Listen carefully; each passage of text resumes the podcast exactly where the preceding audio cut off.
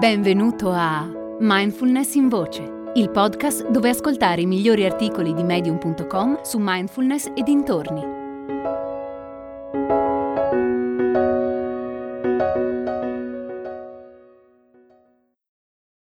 A proposito di film mentali di Silvia Clare. La tua vita è una storia, è la tua storia ed è la storia che racconti a te stesso. E queste storie possono provocarti parecchio stress per il solo fatto che ci credi. Ne ho avuto un esempio lampante qualche giorno fa, in occasione del settantesimo compleanno di David, mio marito.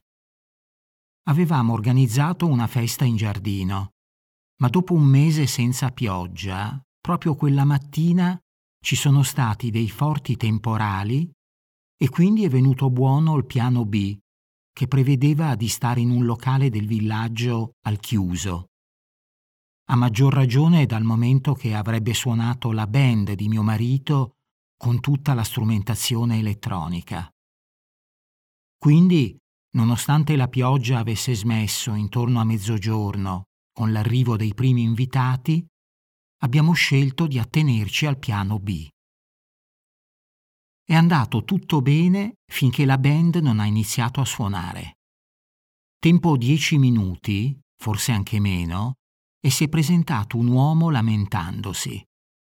Allora abbiamo chiuso le porte interne del locale in modo da attenuare il rumore. Dopo circa mezz'ora però è tornato dicendo che dovevano suonare più piano. Questa volta gli ho parlato, dicendogli che era il settantesimo compleanno di mio marito, che stavano suonando tutti i suoi pezzi preferiti di quando era giovane, che la band non poteva suonare più piano e che non avrebbero continuato ancora per molto. A quel punto il suo volto si è visibilmente rilassato. Ah, allora non suonate tutta la sera. No, per un paio d'ore al massimo. Gli si è illuminato il volto. Ha spiegato di non stare molto bene e di avere 77 anni, quindi David aveva ancora tempo davanti a sé. Gli ho detto certo, vorrei che mio marito rimanesse con me ancora un bel po'. Ci siamo parlati e salutati con grande civiltà.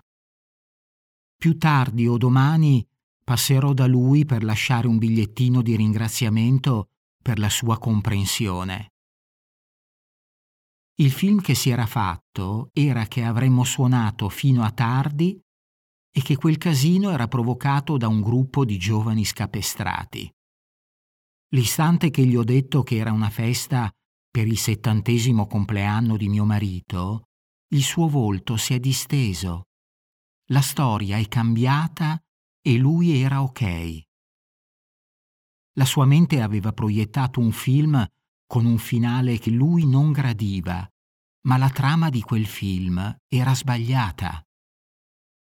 L'esempio che ho appena raccontato riguarda una cosa tutto sommato di poco conto. Personalmente, invece, ho un film mentale che mi ha accompagnata per tutta la vita. Mia madre aveva problemi psicologici ed era una narcisista psicopatica. Lo dico perché è un dettaglio importante per poter comprendere l'impatto che ebbe su di me la storia che mi raccontò quando avevo tre anni. Mi disse che non piacevo a nessuno e che le persone erano carine con me solo perché erano educate. Me lo ripeteva sempre. Quando magari uscivamo insieme e incontravamo qualcuno, mi guardava e incominciava a dire quanto fossero brave quelle persone.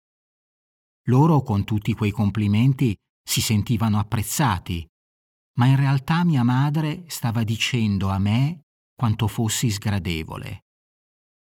Mi ci sono voluti decenni per fare i conti con quello che mia madre mi diceva e per convincermi che erano solo menzogne e in un certo senso quel vissuto mi ha aiutata da adulta a non essere compiacente con nessuno e a non prendermela più di tanto se a qualcuno non piaccio. D'altro canto non possiamo piacere sempre e a chiunque.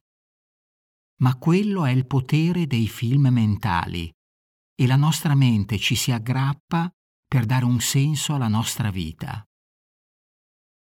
La mindfulness ci aiuta a riconoscere i film mentali come tali, ci aiuta a renderci conto che non sono la realtà, che siamo tutti parte di un uno universale, che siamo degli aggregati di molecole, ciascuna dotata di una propria coscienza, e quelle molecole ci rendono creature consapevoli di noi stessi. Ed è proprio quell'autocoscienza che si nutre dei film mentali, che ha bisogno di dare un senso all'esperienza, di creare un sé e con lui tutte quelle storie false che ci rovinano la vita. Storie su cosa dovremmo fare o come dovremmo essere per essere degni di qualcosa o di qualcuno, quando in realtà siamo già degni di tutto. Senza di noi l'universo è incompleto. Siamo fatti di molecole che esisteranno anche dopo la nostra morte e finché vivremo il nostro corpo continuerà a perdere cellule che si trasformeranno in qualcosa d'altro. In questo senso siamo tutti eterni. Le storie che ci vengono raccontate quando siamo bambini impattano sulla nostra crescita, ma anche da adulti possono insegnarci lezioni importanti. Ai bambini possiamo raccontare storie vere su chi sono o insegnare delle menzogne che avranno effetti inimmaginabili sul loro futuro. Gli insegnamenti alla base della mindfulness ci aiutano a discernere ciò che è reale da ciò che non lo è. E questo anche grazie alla pratica meditativa, che sviluppa in noi quelle abilità che ci permettono di vedere le cose in profondità, così come sono realmente. Una volta che comprendiamo che la vita è semplicemente una storia, possiamo fare un passo indietro, osservarla e decidere che storia vogliamo vivere. La mia è una storia piena di gratificazioni, di tanto amore, di gioia e felicità profonde e di esperienze di ogni tipo, in particolare per quanto riguarda la scrittura e lo storytelling. Se ognuno potesse sviluppare la propria storia senza influenze esterne, pensate a quanto sarebbe più gentile il mondo e anche quanto più saggia sarebbe l'umanità. Viviamo in un'epoca di profonda crisi climatica e ambientale in gran parte causata dalle storie sbagliate che vengono raccontate. Ci sono troppi uomini e donne che credono ancora a potere, ricchezza economica e status sociale, che credono che i beni materiali e l'apparire siano le cose più importanti per un essere umano. Nell'ultimo secolo, in Occidente, la macchina del marketing non ha fatto altro che pompare quelle idee ed è ormai fuori controllo. Ci raccontiamo che il nostro modo di vivere non può essere cambiato, che andrà tutto bene. Nel frattempo il pianeta si riscalda sempre di più e gli effetti di tale riscaldamento causano la sofferenza maggiore proprio a chi si è rifiutato di sposare quelle idee e di contribuire al problema. Se solo ci fermiamo e pensiamo creativamente a una soluzione, possiamo ribaltare lo status quo adesso.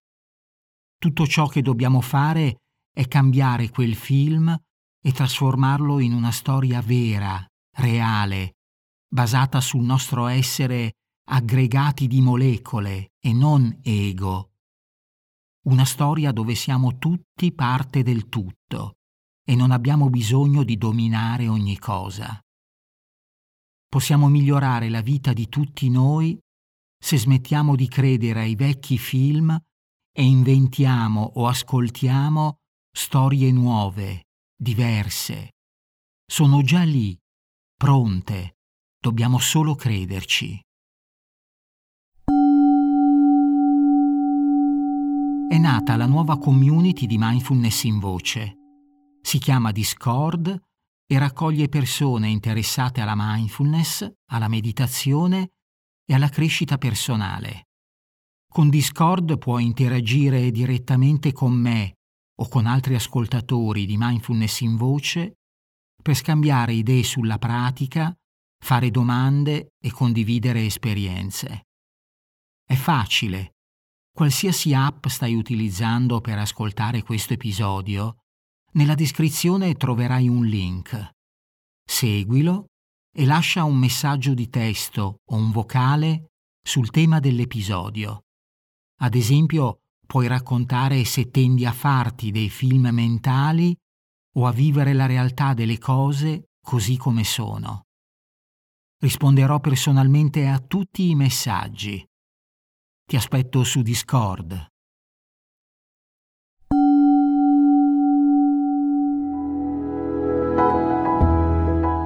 Hai ascoltato Mindfulness in Voce, il podcast di Mindfulness Bergamo www.mindfulnessbergamo.net